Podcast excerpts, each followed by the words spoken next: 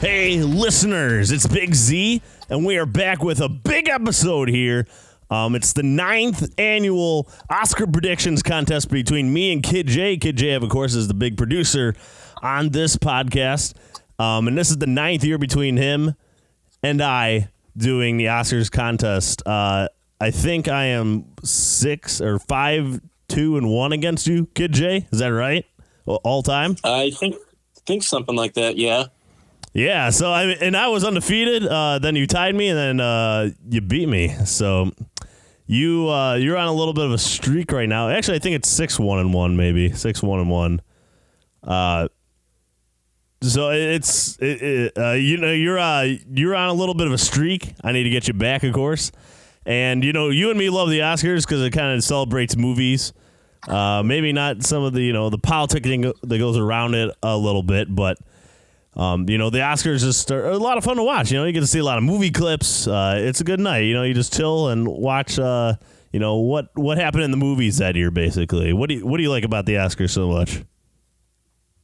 I like the whole kind of like uh the whole kind of like spectacle. You know, I kind of like the montages of like the different movies. Those are fun. And sometimes you uh, usually get some uh, one or two really really good speeches. So I really kind of like I really enjoy that of that part of the Oscars and what? seeing like the genuine emotion on some some of the people. I think it's incredibly lame that the Oscars decided not to go without a host again this year. It's kind of like a cop out. A bit, yeah, but uh, I sometimes I guess they're kind of just filling, filling their time with the musical performances. So, but uh, so it'll be interesting that way. Yes, um, I don't care about the Oscar time length really. The only one that cares about it is uh, the producers because they got to get to the local news. Uh, that, that, that, that, those seem to be the only people that really care. Uh, nobody seems to care if it runs a few minutes longer, a few minutes shorter, some years, um, whatever it may be. But the, so the Oscars again going without a host. This Sometimes, will be the third time in its history. This is the 92nd Oscars, by the way. Yeah, yeah, that's that's wild. But uh, so, Justin, uh, before we get into it, just a really great year for movies in general. Uh, there's a lot of good selections here that could win. Uh, uh obviously, the way things have panned out on other awards that happened before this um, kind of make it a little more predictable. But this was definitely a uh, much better movie year than we've seen in the past few years combined. I agree. Yeah, it's it's been a it's, there's been a there's been a, a good strong year. Like I really liked really like Little Women. I really I really like 1917. Once Upon a Time in Hollywood. Ford vs Ferrari was pretty good. I think that, that could be a pretty rewatchable movie. And I think there's a, there's a, a lot of a lot of strong a lot of good um best picture nominees this year compared to compared to years past. So oh yeah, all right. So Justin, are you ready to get down into it? The ninth annual J and Z Oscars contest, Oscar prediction contest. Yes, yes, I am. You hold the crown right now, uh, and it's going to be taken back to, to me this year. Uh, I hope you enjoyed wearing it for one year. I just wanted to make you feel like you, uh, you know, you you were important to this process, but now it's back to get it in my court. Mm-hmm. So generally, the Oscars are pretty tough to predict. Um, one year I got 21, I think, and I was just uh, astonished because uh, never that never happens. Um, there the Oscars are a little bit unpredictable, especially in some of these smaller categories. And I'll start with a really unpredictable category, Kid J. And I'll let you go first with this one. That is visual effects. So the nominees are Avengers Endgame, Irishman, 1917, The Lion King, and Star Wars Rise of Skywalker. What are you going with here?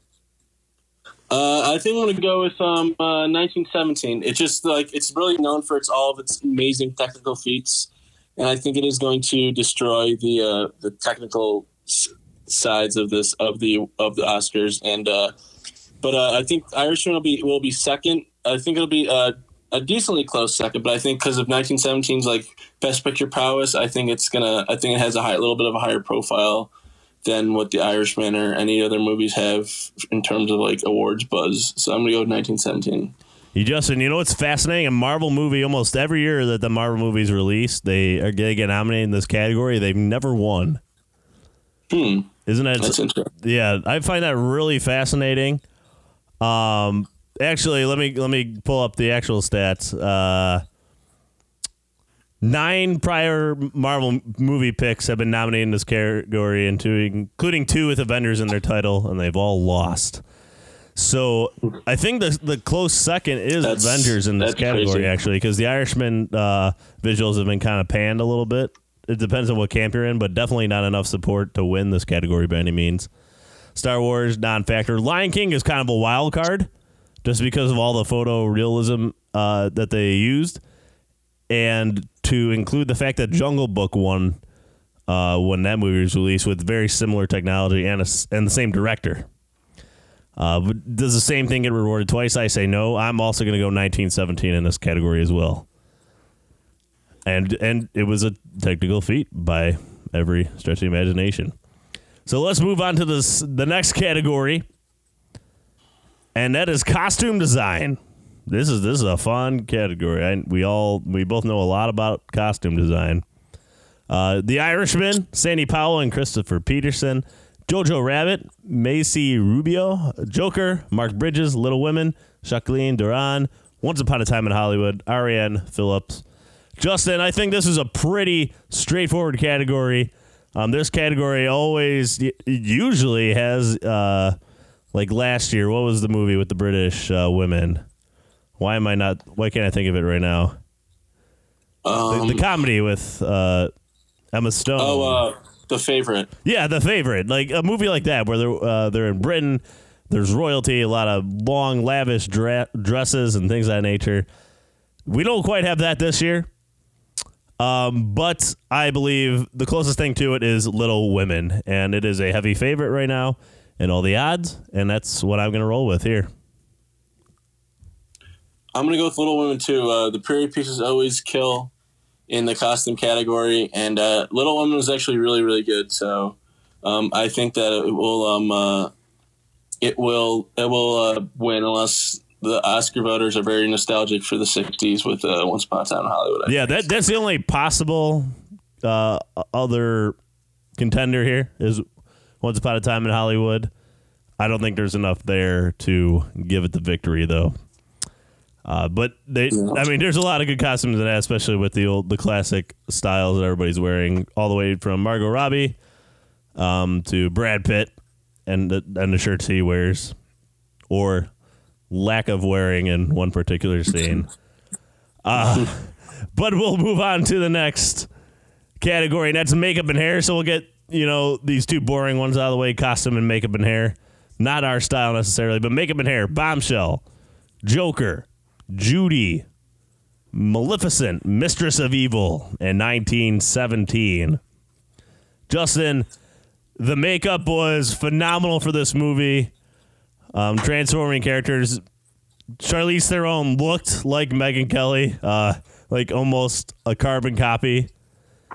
Uh, John Lithgow looking like Rupert Murdoch, uh, and not you know not like the the cheap kind of makeup either, like legitimate blending into the character type stuff. I'm gonna go bombshell here for makeup and hair. I'm gonna go. I'm gonna go bombshell too. Yeah, I've heard it's. I've heard nothing but uh, the makeup, the trans- transformation of all the characters in this movie through makeup seems to be like what, what is like probably the best part of this movie and the most well known. So I think that Bombshell is gonna win for this one. When it was supposed to be, it was supposed to be like kind of like an Oscars play, but this is the only one that's really getting any legitimate buzz. So I'm gonna I'm gonna pick Bombshell. Yeah, this movie is largely forgotten. I think it made maybe 30 million at the box office. Not good. Not good by any means, especially with the star power that they have in the movie. Um, definitely, definitely failed. Maybe a slight dark horse here is Joker. Uh, obviously, the Joker makeup being the big thing uh, in that film and kind of drives the character. But again, he he doesn't have the the Joker makeup that long. It's just at the end of the movie. But it, it was a it was iconic. I think you'll, leave a lasting image. But I don't think it's enough to get over the hump here. Uh, Bombshell seems to be a, a nice, easy one. All right, Justin. So so far we're agreeing on every category. Uh, that makes it, uh, you know, a small margin of error for us here. But I, I think we we might get in more interesting categories here. Original song. So Taylor Swift didn't get nominated for her song and uh, the the well regarded Cats. uh, that that is uh, sarcasm, folks. Cats was one of the most maligned films of the year. Probably, probably going to win the Razzie. Uh, I don't even. Did they come out with Razzie nominations? Kid J. Um, not that I've not that I've seen. No, I haven't seen any this year. Hmm. Okay. Uh, regardless, um, original song, and again, another one that was everybody thought was going to get nominated was Beyonce and Lion King. Uh, for Spirit, I believe the name of that song was, and that didn't get nominated either. So no love for the big names. Um, but there, I mean, there's some big names. So I can't let you throw yourself away. Toy Story 4. I love that song dearly, but I don't think it's going to win. I'm to Love Me Again from Rocketman. I'm Standing With You from the movie Breakthrough, which we neither of us have seen, nor we plan on seeing. The song's okay. Into the Unknown, Frozen 2. Everybody's seen that. Stand Up from the movie Harriet. Justin, what are you rolling with? Um, I have to be honest with you. I haven't. I heard. I saw. I saw Rocketman and Toy Story four, but I don't remember these movies at all. And I only the mo- only song I really remember is, uh, is uh, "Into the Unknown" from Frozen two. But um, it seems like uh, it's gonna hard, kind of hard for an Elton John original song not to win an Oscar. So I think I'm gonna go with Rocketman here. And especially because he did it with his uh, longtime writer as well. They're both getting credit for this song. Um, so that's another wrinkle to add right there. I'm also going to go with this one. It, it's picked up a lot of awards and everything that's been um, nominated for. Into the Unknown, not quite a Let Me Go or Let It Go. Uh, Stand Up is a nice little song, but we've seen those uh, type songs before where it talks about, uh, you know, a very motivational song, but not by a well-known artist. I would cause that's the category Harriet falls in. I just don't see that winning or having a chance. I can't let you throw yourself away. I'm glad it got nominated. A lot of people didn't think it would. Randy Newman's Legend Toy Story 4 is an excellent movie, and we'll get to that one a little later. But I'm to love me again. Rocketman, uh, solid film, in my opinion. Not everybody agrees. Uh, and a, a solid song, and I think that's going to win. It's a heavy favorite, too, if you go look up the odds. So we'll move on to original score now, and this one's a little interesting. I'm curious what you're thinking, Kid J. I want I want to ask you two questions on this category. Okay, which one should win, and which one will win? The will win, of course, is the one that gets put into our contest. But I want to know who you think should win this. So we got Joker I by Hildur Gudnadottir. Oh, I think that's an Icelandish name. A, a Icelandish woman named Hildur Gudnadottir. I'm sorry if I, if you're listening, Hildur, I, I uh, cannot pronounce your last name for the life of me. Little Women by Ex- Alexandre Desplat. Desplat.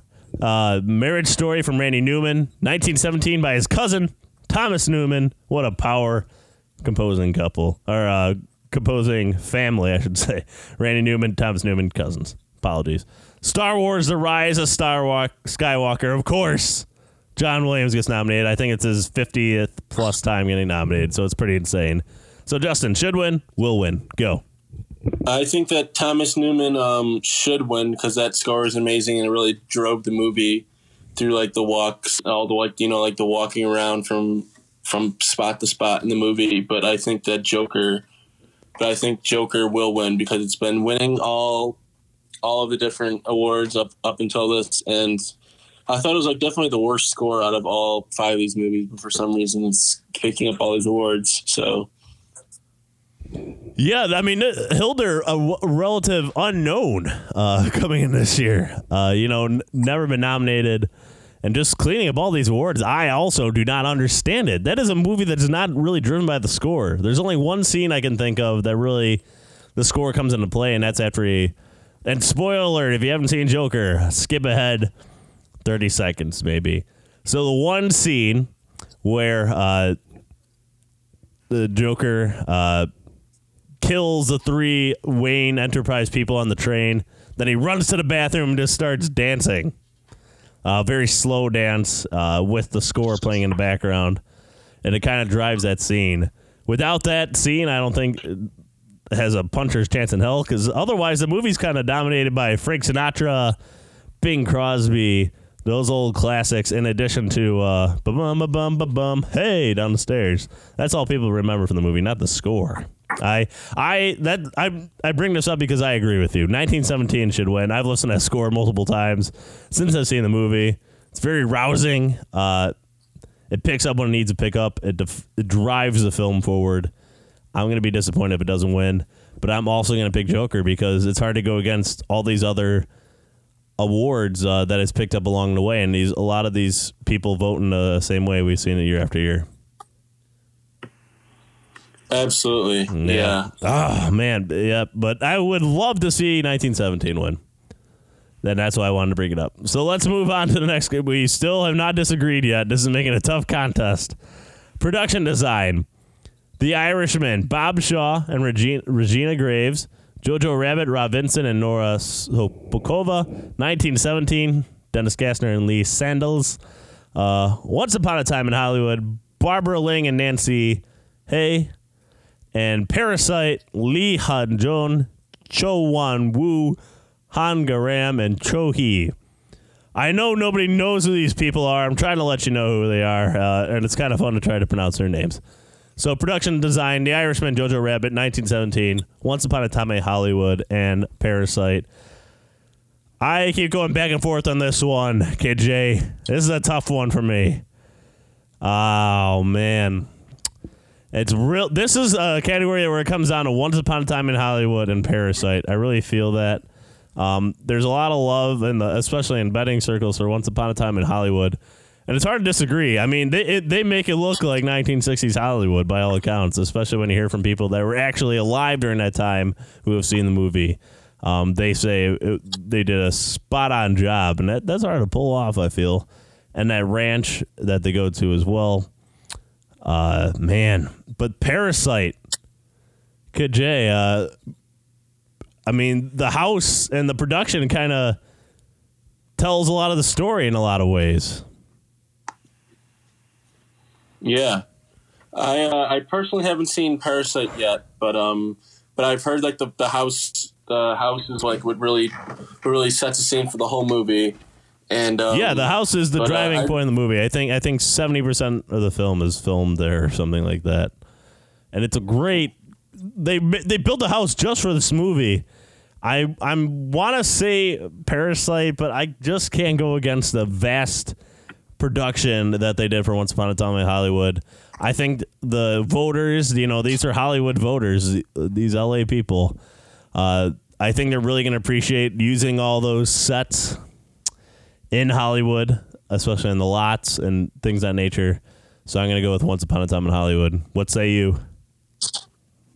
I'm gonna go with uh, Once Upon a Time in Hollywood too. Um, it just it was a really great. Uh, it was, all the sets were really great from like the from all like the different sets of like the TV shows and like the part where Brad Pitt's character lived. That was the trailer. It was really was really good, and it just really set the scene. But um, but I wouldn't be surprised if Parasite won because if Parasite wins production design, I think they have a legitimate shot at Best Picture. So something to keep an eye out for.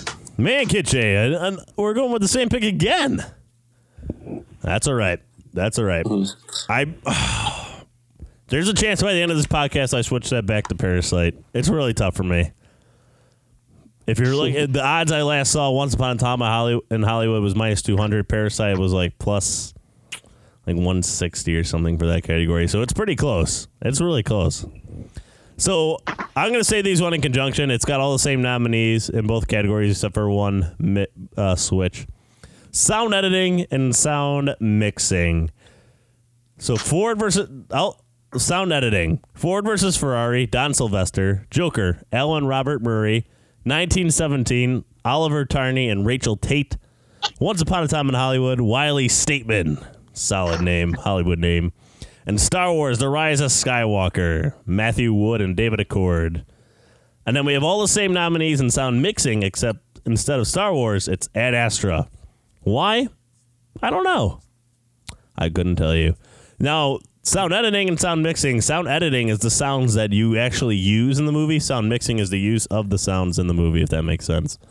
So, for instance, sound editing, you might get an award because you made uh, squishing a orange sound like you're squishing, um, I don't know, somebody's head in. And then sound mixing is the use of the sound in that movie.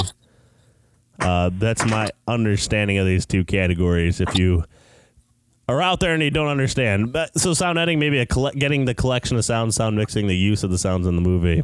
So, anyways, I am going with 1917 in both these categories. Uh, the war movies really dominate these categories, and not not just any war movies, really good, well executed war movies. 1917, taking home two quick Oscars here. Kid J, do you agree, or do you think Ad Astra is going to win in sound mixing for some reason?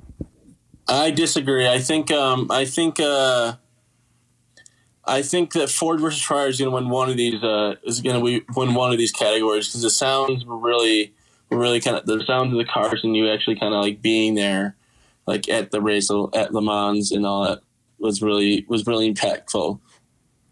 That a boy. Sound mixing. So what? what which uh, but, uh, Ford versus Ferrari for which category then? Sound mixing, and I think 1917 is going to win sound editing. All right, I like it. We finally got a disagreement. This is exciting stuff. Are the viewers ready? Because uh, so sound editing, we're both going 1917, but sound mixing, you're going Ford versus Ferrari, and I'm going 1917. I like it. All right, so this will not end in a tie, perhaps. We have ended in one tie in history. But uh, yeah, you know, Joker. I didn't, you know, I didn't come away thinking sounds. Once upon a time in Hollywood, I was thinking soundtrack, but not the collection of sounds necessarily. Star Wars, uh, you know, they got the classic lasers, but nothing original there. The fact they got a nomination for sound editing is interesting. Um, yeah, so I, I mean, this one definitely comes down to 1917 Ford versus Ferrari. I personally, you know, I you know my feelings on 1917, so we can move on. We can move on. Film editing. This is a fun one, Kid J. Um, I believe the stat is 18 the last 19 Best Picture winners won with a film editing Oscar earlier in the night. The only one that didn't win film editing that won Best Picture was Birdman. So, I mean, oddly enough, 1917 not nominated in this category. Uh, it wasn't really known as an editing achievement 1917. It was a cinematography achievement, being able to weave uh, all these scenes together and make it look like one nonstop picture. But anyways, the nominees for film editing: Ford versus Ferrari, Michael McCusker, Andrew Buckland, The Irishman, Thelma Schoonmaker, Jojo Rabbit, Tom Eagles, Joker, Jeff Groth, and Parasite, Jin Mo Yang. I'm gonna let you go first on this one, Kid J. This is maybe one of the most competitive ones on the night.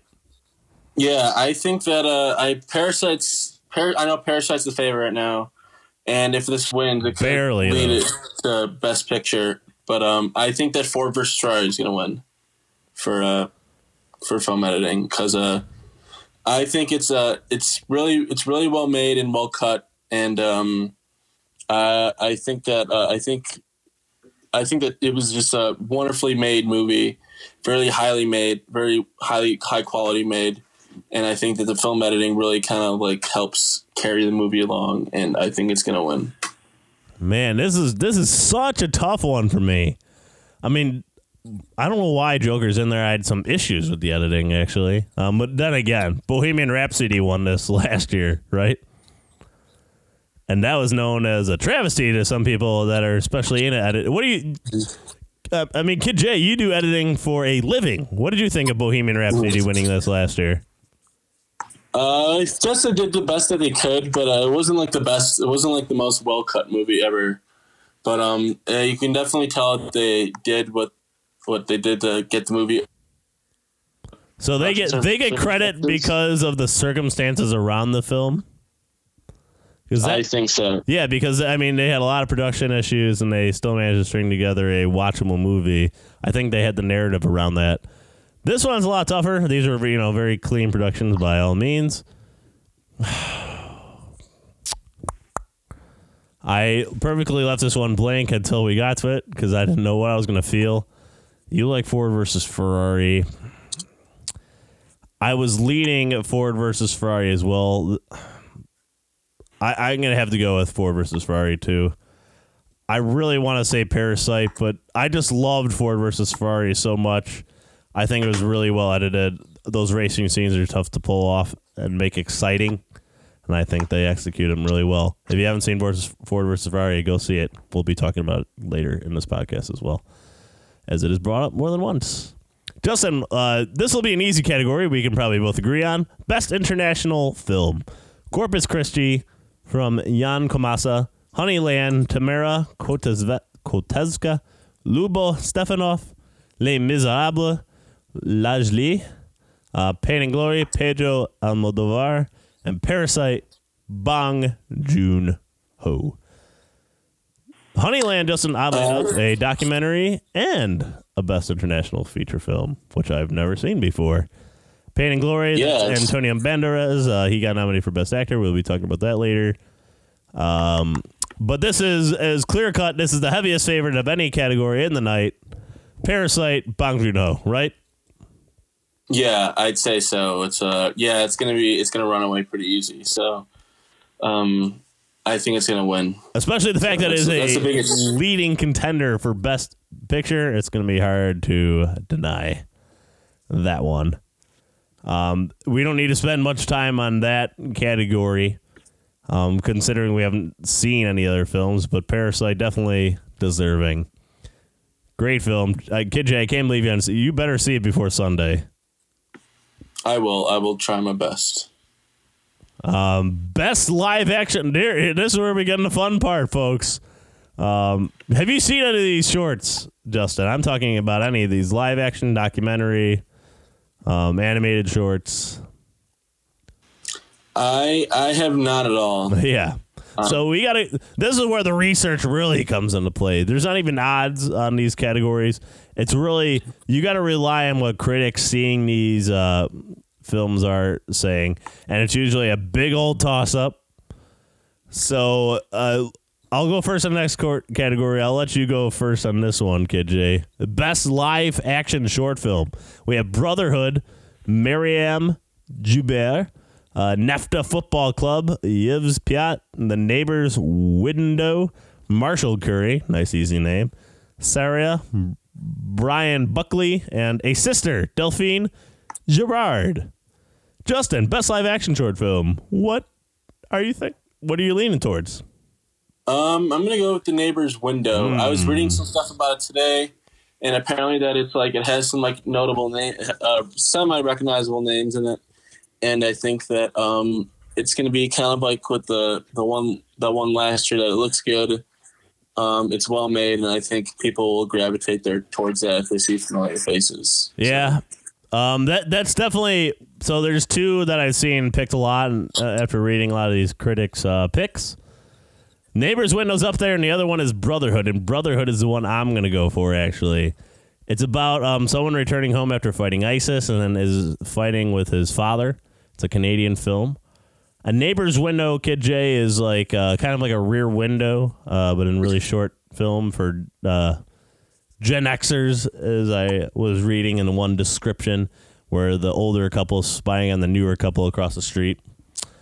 Um, I'm going to go with the one that kind of speaks more loudly and has some deeper, larger themes in Brotherhood. I think that's going to resonate more in this category for the risks that they take. Uh, so I'm going to go with Brotherhood. We're going to go with Neighbor's Window, right? Uh, so we, we have another differing one. I like it. This is now we're now now it's getting a little more interesting. So we mm-hmm. we have two different picks, right? Yes. So two. Whoa. All right. Two. Best documentary short subject. Some these always have fun names. In the absence, Yi Sung Jun and Gary Byung Seok Kam. Learning to skateboard in a war zone, Carol Dysinger. Life Overtakes Me, Kristine Samuelson and John Haptas. St. Louis Superman, Smriti Mundhra and Sami Khan. And Walk Run Cha Cha, Laura Nix. Justin, Kid J, uh, what are you leaning towards? I am leaning towards learning to skateboard in a war zone. I like the name.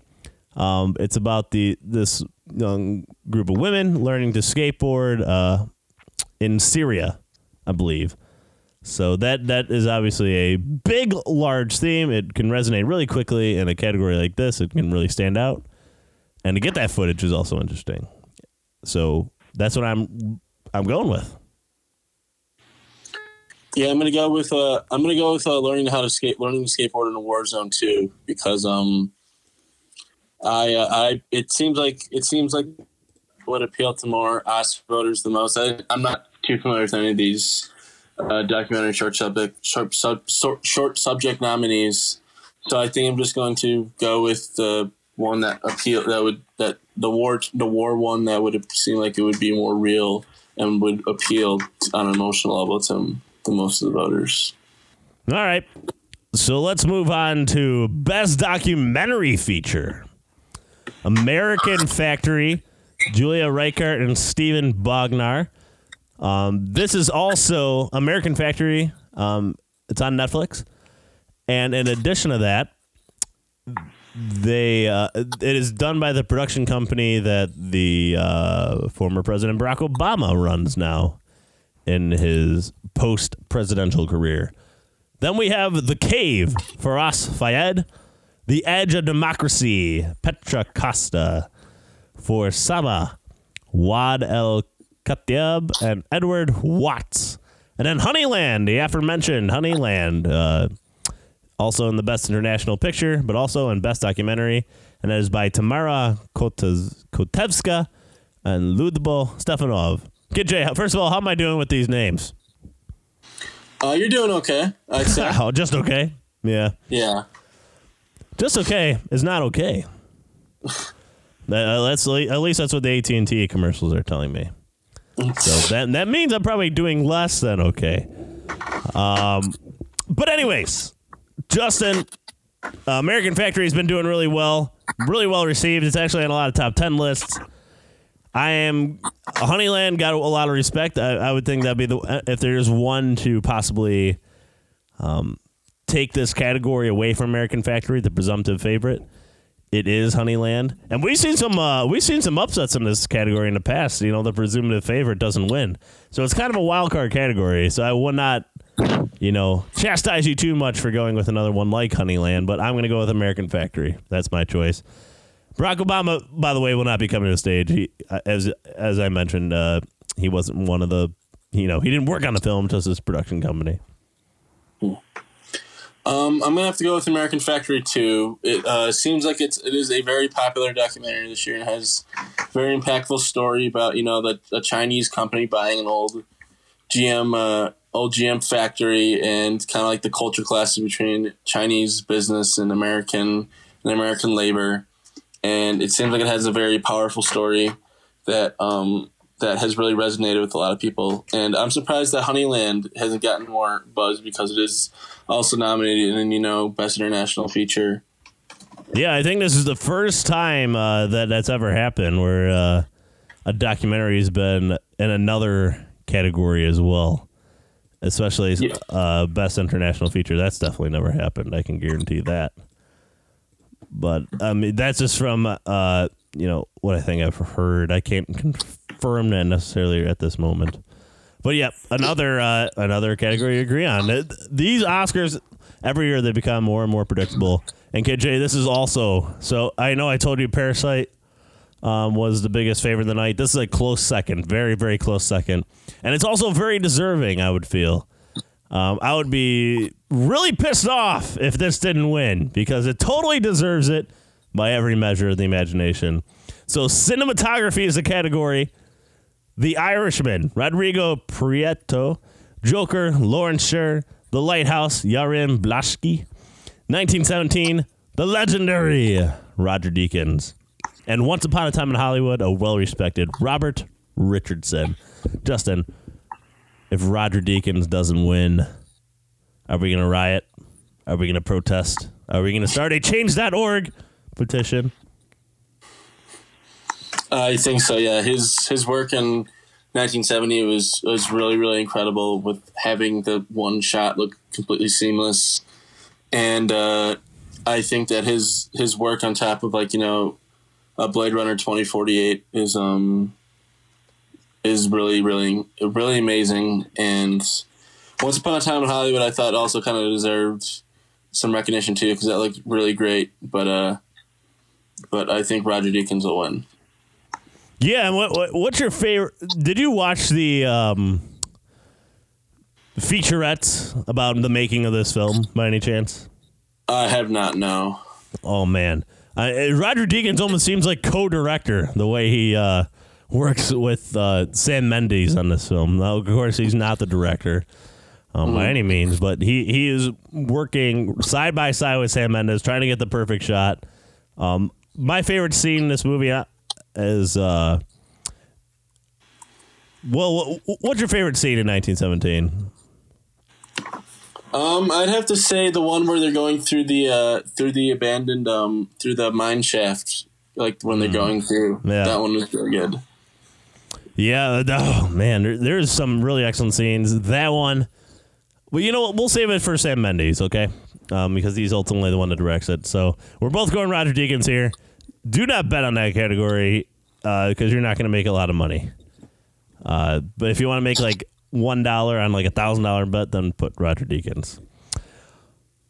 All right, Kid J. Now we're getting some real categories here. Um, I'm first before we get into you know the bigger ones like screenplay. I'm gonna go to animated feature. So animated feature: How to Train Your Dragon: The Hidden World. Dean DeBlois. I Lost My Body. Jeremy Clapin. Klaus. The Netflix uh, movie. Sergio Pablos. Missing Link, which somehow, some way, won a Golden Globe. Chris Butler and Toy Story 4, Josh Cooley. I will be extremely pissed, Kid J, if Toy Story 4 doesn't win. Is it going to hurt it that it's the fourth film in a in a major franchise? Um, it could. I think like that. That doesn't. That does kind of um, bore bore, bore voters a bit if it's like if it's the same. If they're voting for the same sequel over and over again. But um, I think that. But I, I do. I am gonna pick Toy Story four. But um, I I am kind of worried about missing Lincoln Klaus because it does seem like those two movies are gaining momentum, and uh, at least in the at least in the betting markets. And I think that uh, I think that I that they could win.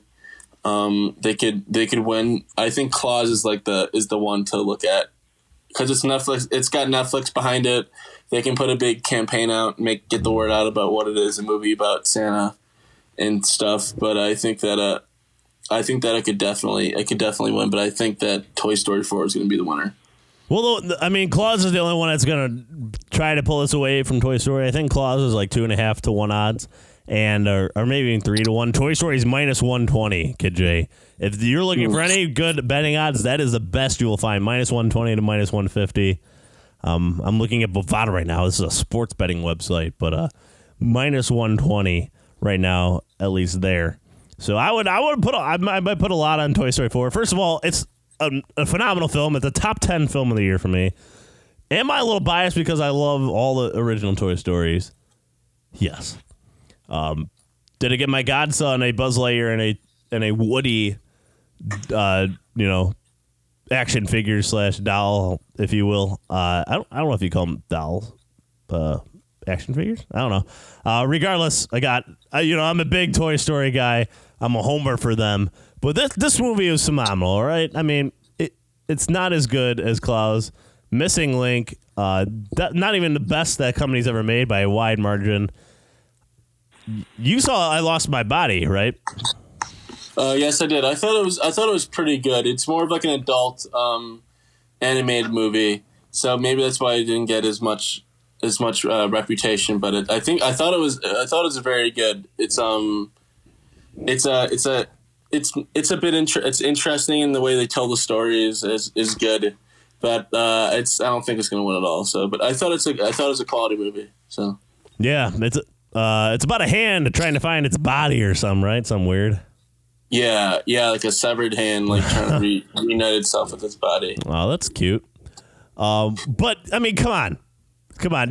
I know you said Netflix has a campaign trying to go for Klaus, but Toy Story Four made over a billion dollars. Okay, I think that's more than enough of a campaign. Everybody should have seen this movie. Um, it should win. P- Pixar does not lose. It does not lose. Um, and it, it's not. It doesn't deserve to lose this year by any means. Give it to Toy Story 4, please, please, please, please, please. Um, another one I want to get over since we're doing animated really quick. Uh, animated short. So we have Dakara, Daria Kashcheeva, Hair Love, Matthew A. Cherry, Kitbull. That's not Pitbull. That's Kit Bull. Rosana Sullivan, Memorable by Bruno Collet. That sounds nice. That sounds really nice. Sister by Siqi Song. Siqi Song. What a fun name. Um, I obviously mess around saying these the names of these movies because there's no chance in hell I've seen them. None of them were before the Pixar movie this year, which is very rare. Usually the Pixar movies have a short before them, and they're usually almost nominated. And that's usually the one we pick, but they did not have one this year, Kid J. So we are relegated to using the internet to find a pick, and my pick is Hair Love by Matthew A. Cherry, the cherry on top of his Oscars Sunday. I will be here all night. Thank you. so, Kid J, what are you going with? I'm going with Hair Love as well. It's um it's actually made by a former, I believe, NFL player, and um it's about it's uh it's a movie about like him like figuring out how to how to uh how to care for his daughter's hair and how to treat it and stuff like that, how to brush it and stuff. And I think and I think it's a really it's really nice story. I think you can watch it on like Instagram TV, the full one version, anyways. Um, or you can probably find it on YouTube or something. But um, Wow, yeah, a former But- NFL player. He left in Yeah. 2007 to pursue a film career. He played for Jaguars, Bengals, Panthers, and Ravens. This is Matthew A. Cherry, of course, we're talking about. Um, not a notable career, of course, uh, because Yeah. none of us have ever heard him from Chicago. By the way, I should throw that out there. Um, but yeah, and this uh, Hair Love movie, movie in 2017 was created uh, from a Kickstarter campaign uh, where they raised seventy five thousand dollars. So that's pretty cool. yeah, And actually, no, it, I'm sorry, I'm misreading this. It had an initial goal of seventy thousand and raised over three hundred thousand. So that's really cool. That's really cool. It's a six minute film. Um, so check it out because it is the presumptive front runner in this category. Him, me, and Kid J both going with it.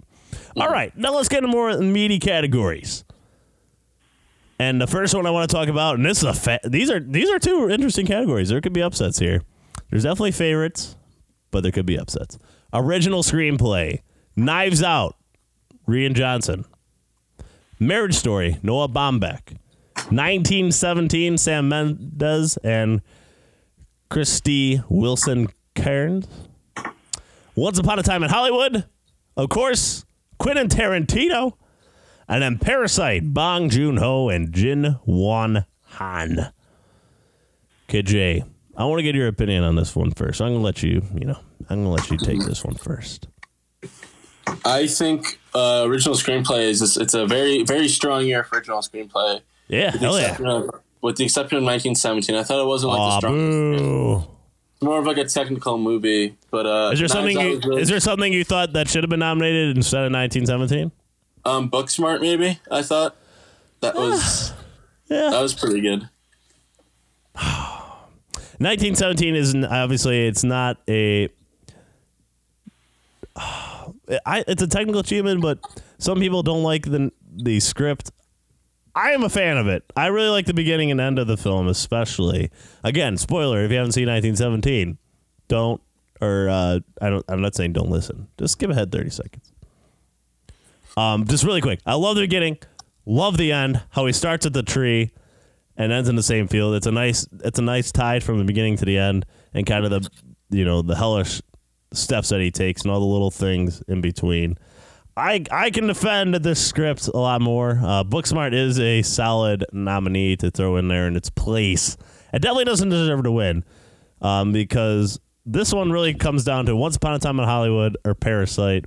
Knives Out, excellent job by Rian Johnson. Not quite a winning script. Marriage Story, maybe too real to win. You know what I mean? It, it like hit too close to home for people to vote it as a winner. Don't you feel that way a little bit? That why why that uh, Noah Baumbach's kind of lost steam in this category? Yeah, I think so. I thought I thought it was a really good. Uh, I thought it was a really good script though, and I kind of, I kind of, he's he is deserving of winning, but uh, there's just other more more uh, contenders in this. He deserves to win, you're saying, but he also doesn't deserve to win because there's other better winners. Is that right? Yeah. Am I getting that right? Yeah. Yes. Okay. So, what are you going with? Once Upon a Time in Hollywood or Parasite? I'm gonna have to go with Once Upon a Time in Hollywood. Ooh, going with an upset here because he was the presumptive favorite um, heading into this process. But now, um, you know, the betting odds and everything of that nature have gone with Parasite. But I like, Yeah. I like it. You're going with the other side. Quentin Tarantino for his third win. Uh, this is pretty much the only chance for him to win on the night, most likely. Not to foreshadow the best picture uh, category, but I'm going to go with Parasite, Kid J. Okay. Um, it it won the WGA. Now, granted, uh, you know, uh, Quentin Tarantino couldn't be nominated for that because he's not part of the Writers Guild or any guild. He's his own man. Um, but I think Parasite's got a lot going for it. I think people are going to give it a lot of credit for the uh, rich versus poor battle that goes on in this movie. It's a really clever script, really clever. I, I mean, I saw both these movies, and I mean, Once Upon a Time in Hollywood's got a pretty great script. I love the ending. Um, I won't mention the ending. I guess I'd also I'll just say that the ending. He already had done it once in another film. The kind of again, like this is a five second spoiler, so skip ahead. The the, the messing with history, if you will. He'd been there before. There's a lot of good. Uh, his best scene. What what's his best written scene in that movie? Quentin Tarantino. What's the one that puts it over the top against Parasite for you? Is there one Um, scene in particular? I'd say kind of like the whole um, the part where he's like um, where uh, Leonardo DiCaprio's character is doing the doing the scene with uh, Timothy Olyphant's character for the TV the TV show scene. He keeps messing up and going back, and then um, that was really good. And I think the ending I think the ending is really strong too, and it's just kind of like out out there and Yeah. I'm. The only thing that makes me hesitate is Parasite. You know, reading it in English does it come across the same compared to the way it was written in Korean, and you know, on the actual page it might be a different result. But the the results on the screen, you know, I, I think the script sticks out a little more, especially for the voters here in America. They're watching the movie, they see every single word. Uh, Once Upon a Time in Hollywood, they don't see every single word necessarily in the screenplay sticks out. I'm gonna go with Parasite. I'm gonna stick with that. It is the favorite. I could see it losing to Quentin Tarantino again. I mean, he's an American film legend, but Parasite's got a lot going for it. That's a super strong script uh, that we don't see too often. So let's move on to another really tough category: adapted screenplay. Um, the Irishman by Steve Zaillian. This uh, sold for a record. The script to Netflix, and obviously, um, for good reason. Jojo Rabbit, Taika Waititi, who's gaining extreme uh, amount of popularity in recent years, ever since that first Thor movie came out of his, or the third Thor movie, I guess. Joker, Todd Phillips, and Scott Silver. Kid J, do you ever think Todd Phillips would be nominated for a screenplay ever? never. It's pretty incredible. Little Women, Greta Gerwig, and the two popes, Anthony McCarten. Kid J, this also seems like a two horse race between Jojo Rabbit and Little Women. It, it's it's kind of disappointing because The Irishman, again, there's two Best Picture nominees I haven't seen Little Women and Irishman. I plan on seeing them before Sunday. Um, so follow me on Twitter if you want to see my reaction to those. But this is a Jojo Rabbit Little Women category. I, the all the um, momentum is going towards Ta- Taika. I, I I was thinking for the longest time they were this was Greta Gerwig a shoe in. Um, you know, especially because she didn't get nominated for best director. This is kind of way of making up for that. Um, but Ta- gets a lot of love from Academy people and people within the business. And some of the rep- uh, I read some insider things on Twitter and things of that nature that make me really think this is Taika Waititi's category to win. And I, I think he'd actually give a really good Oscar speech.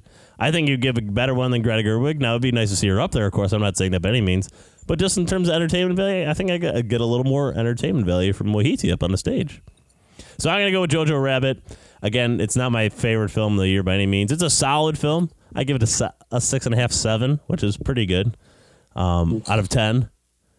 And I think the script had one character, Sam Rockwell's character in particular, I was not a huge fan of.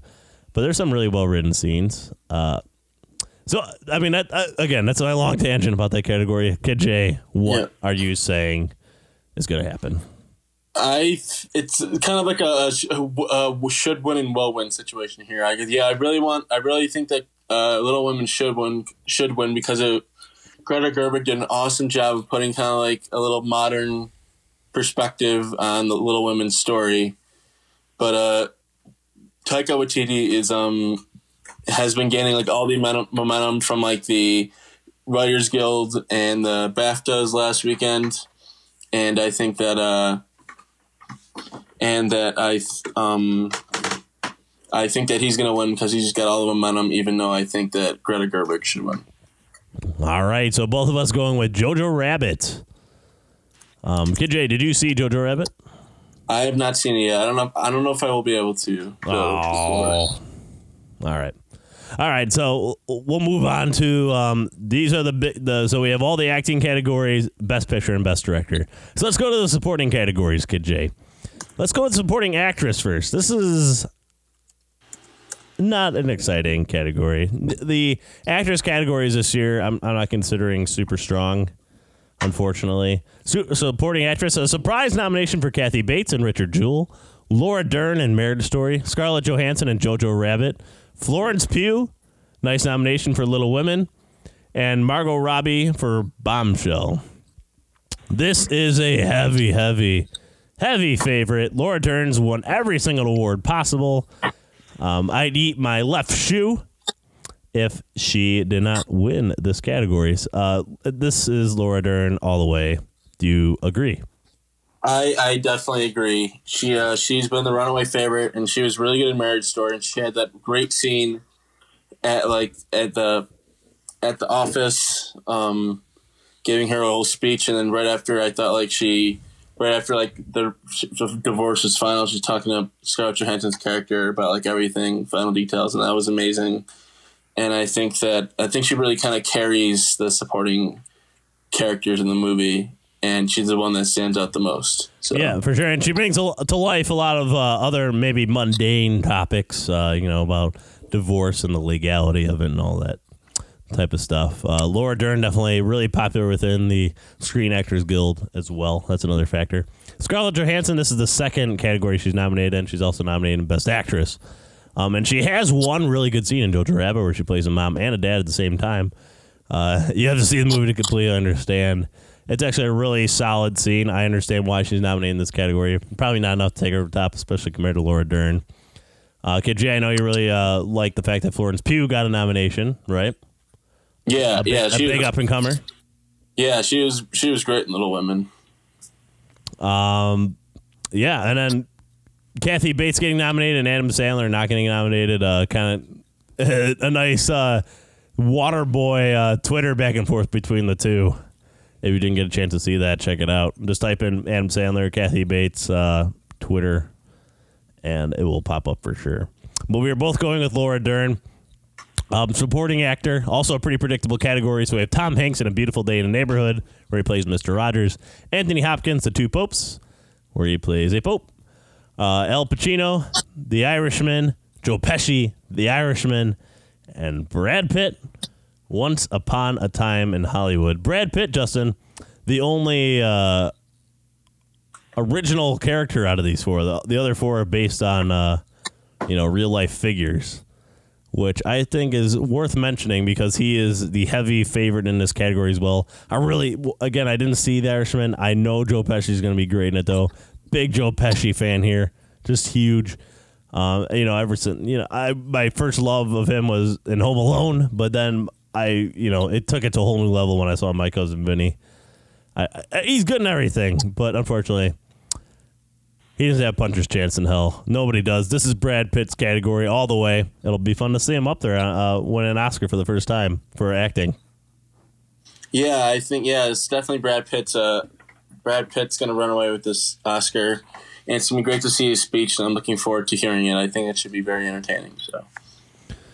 Yep, he's definitely given a lot of uh, interesting uh, speeches along the way as he's cleaned up every single award. He's pretty much a lead in this movie, Kid J. Uh, some people were har- hearkening on the fact that he is a supporting actor when he's pretty much a lead in that movie. Do you think it's justified for him to be in the supporting actor category? Um, probably not. No, but uh, but I think he. I think if Leo's one A, then he is one B. So, I guess Yeah, he's technically supporting. It's such a fine line how they, you know, what's the definition of supporting actor? Uh, yeah. So that is that. Let's get to. I'm going to get to the actor categories first. Okay. Unfortunately, these top tier categories are boring in the sense of predictability. Lead actor Antonio Banderas, Banderas, uh, Pain and Glory. Leo, Leonardo DiCaprio, baby. We always love nominating him. Once Upon a Time in Hollywood. Adam Driver, Marriage Story. Joaquin Phoenix, Joker.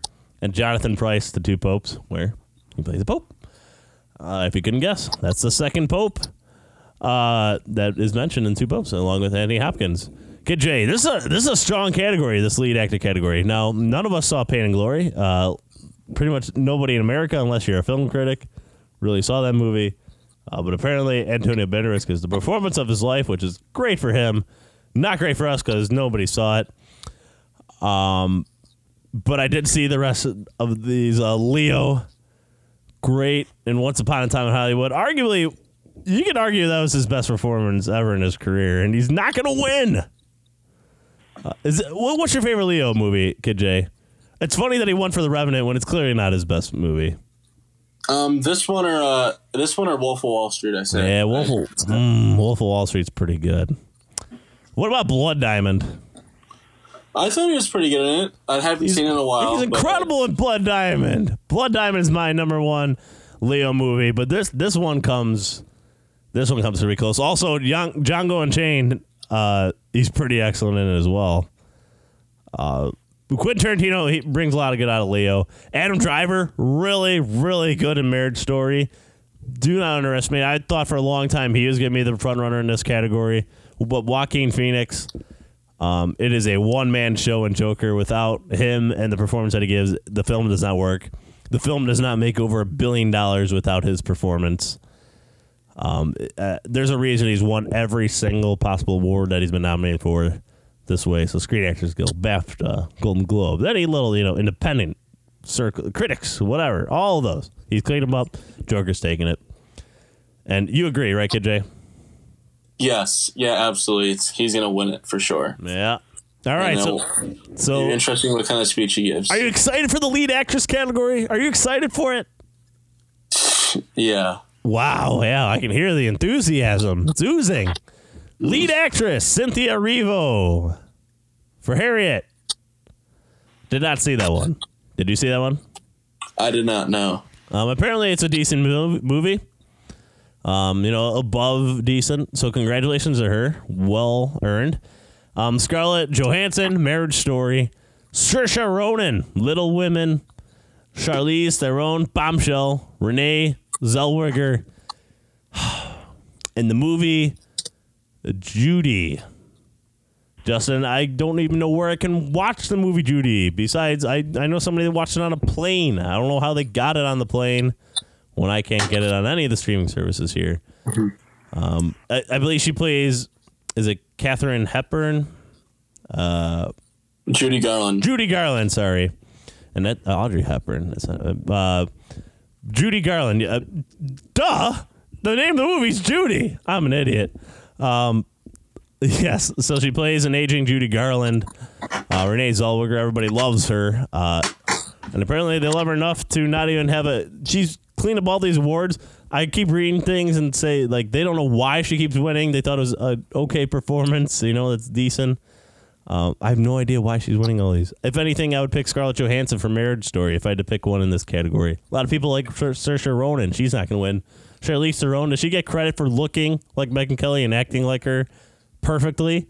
Or is it just a really good imitating performance? That's kind of where the line is right there.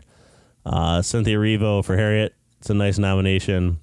Uh, definitely never was going to compete for an actual win. Kid J, it's it's it's Judy for Renee Zellweger, right? Yeah, I'd have to say so, but I think that Scarlett Johansson should uh, should win for for her performance 'cause it was it was really good. This is, uh, it's such a it's disappointing how weak this category is. It's usually a very strong category.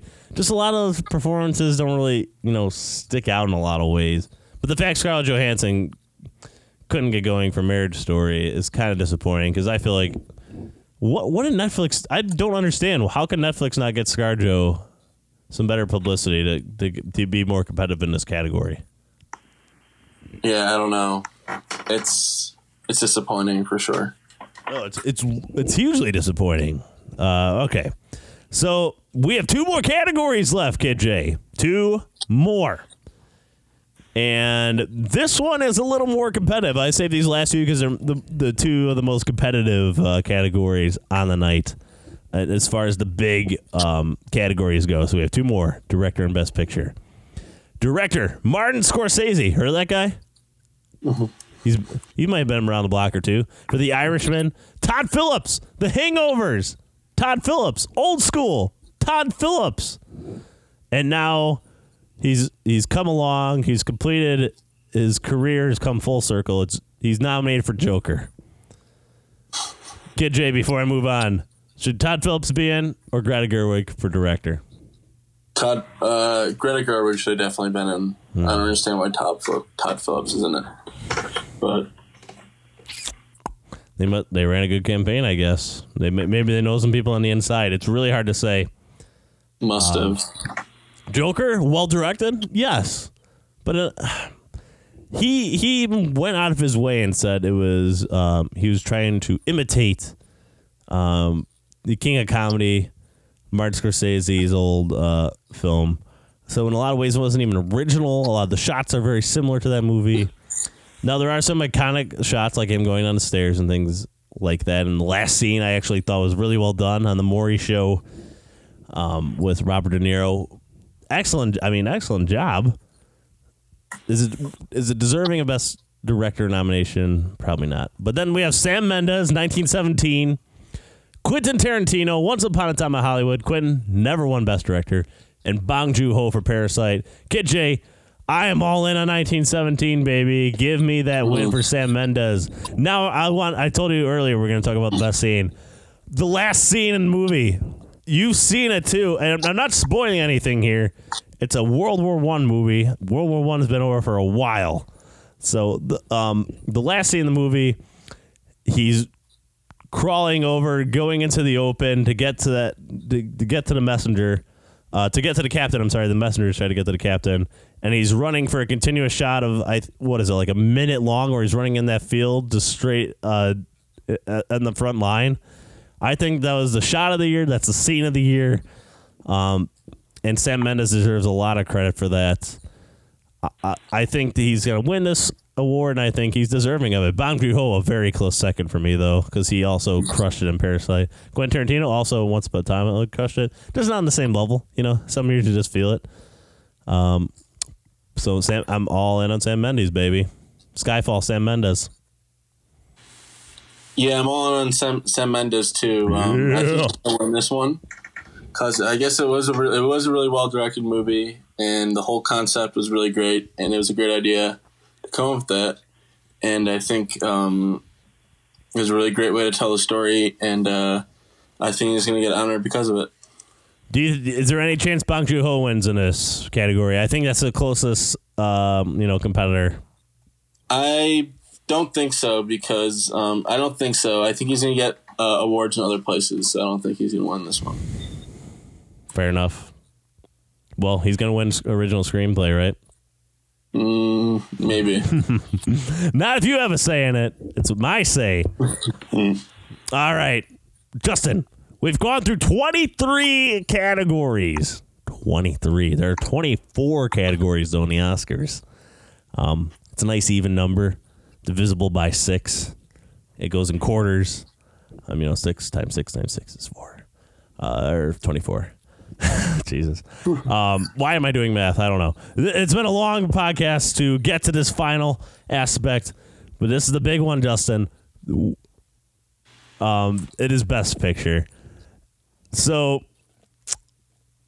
let's go over the nominees, shall we? We've mentioned all these at some point or another throughout this podcast. Ford versus Ferrari, The Irishman, Jojo Rabbit, Joker, Little Women, Marriage Story, 1917, Once Upon a Time in Hollywood, and Parasite. Now, Kid before you give me your pick, I want you to get I want you to give me your top three movies. I don't know if they're of the year, but the um, the top three movies in this category rank them one to three. The top three. So give me your number one overall, number two, number three within this category. I'd have to say Marriage Story, um, Little Women, and uh, Once Upon a Time in Hollywood. I'd have to say. Wow, that, that's your one, two, three. Um, my number one, I uh, hmm. I have to say my number one would probably be um, I guess Once Upon a Time in Hollywood. That was that was the best one. Yep. So what's number two? Little Women. Little Women, and then I have to say Marriage Story. Interesting. So. Very interesting. Okay, so um, I'm going to give you my top three, and they are completely different. Um, I'm going to go 1917, number one overall. Loved, loved, loved that movie. Um, immersive, everything I want out of a film, I got out of it in a lot of ways. I was really tempted to put Ford versus Ferrari number one because I also came out of that movie just like like let's go baby America cars everything. Uh, also an emotional story as well. Just a really really well done. James Mangold one of my favorite working directors uh, just crushed that movie so much. It's it probably would finish in the bottom of this voting but I don't care. It would finish on top of my voting. Um, so that'd be number two for me. And I'm really stuck between Parasite Once Upon a Time but I'm gonna put Parasite as number three. And of course, I this comes with a caveat: I have not seen Little Women or Irishman yet, but I'm gonna put Parasite at number three right now. Parasite also really well done. So, Kid J, what is your pick for Best Picture? Brrr, that's my drum roll, baby. Drum roll. I'm gonna pick. I'm gonna pick Parasite. Oh, okay. Well, when you mentioned that Bong Joon Ho can be recognized in other categories, you were giving a little precursor. Uh, so Parasite, you think it's going to pull the upset, huh? I think so. Yeah, I think that they're that a lot of the new Academy voters really like Parasite, and I think that because it's been nominated in so many other key categories, I think if they if it secures a couple of those wins, that it could win Best Picture, and I think I think it will win Best Picture. The the thing that gives me pause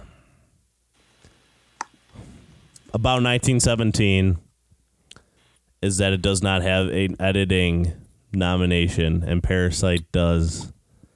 What what can you pull up the odds really quick on Best Picture?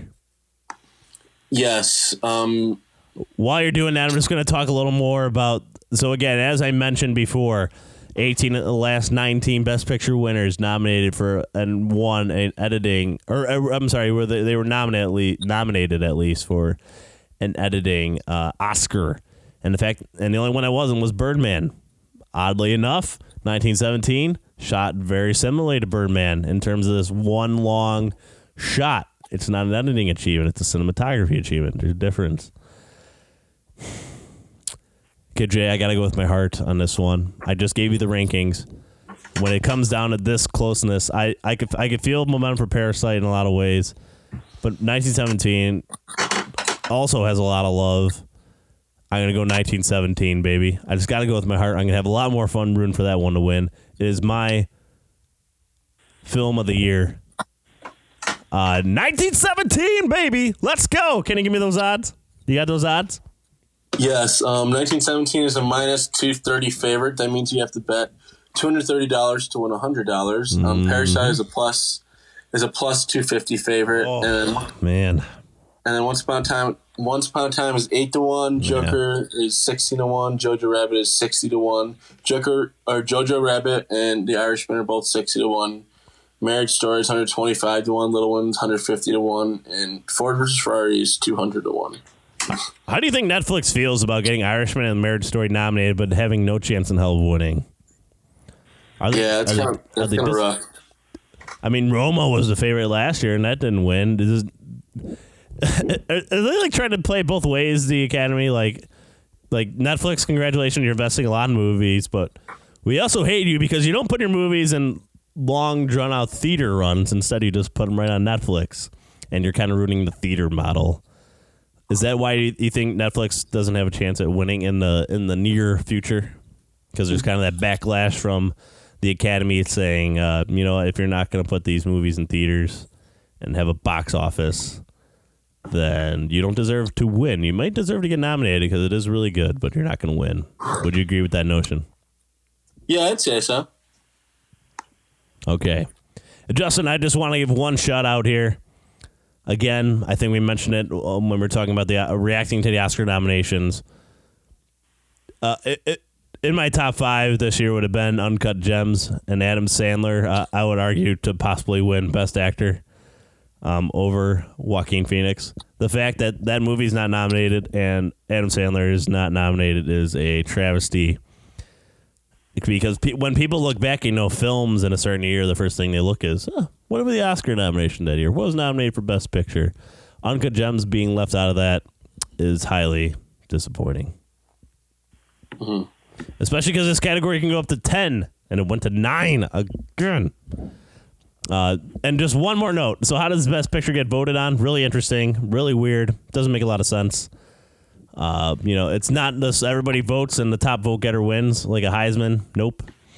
Uh, so they they do preferential balloting where everybody votes. If no film crosses the fifty percent threshold, then they take the last place one out, and everybody revotes again. And they do that over and over again until they get to a film that has over fifty percent. It's so weird, so weird.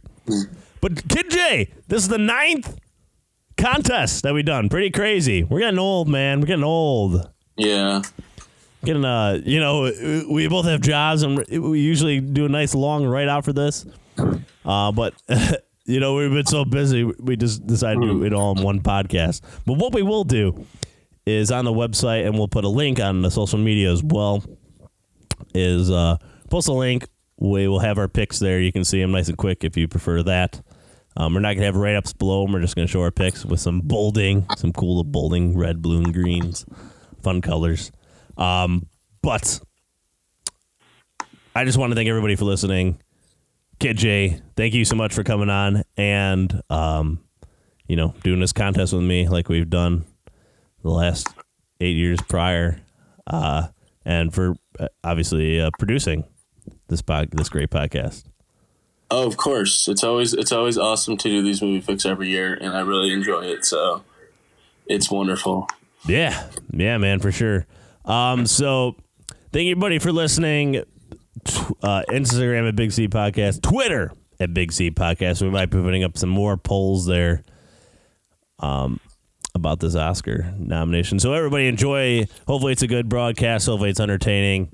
And you know, I hope it runs overtime. I just, I, you know, people really hate it when it runs overtime. So I always root for it to run overtime because everybody seems bothered by it for some reason. That's all I got to say about that. I don't know why. But thank you, everybody, for listening. Really appreciate it. Hope this helps with any Oscar pool that you may be in.